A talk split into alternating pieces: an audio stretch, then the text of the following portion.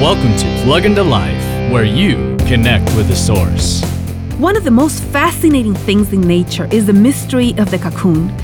How the caterpillar instinctively stops to stay still for a while. I'm amazed that the cocoon is the tomb of the caterpillar and the womb of the butterfly. The same place, a tomb and a womb. In the spiritual world, God also calls us to seasons of stillness and renewal. It might feel like nothing's happening, but He's working in us so that our true self will emerge.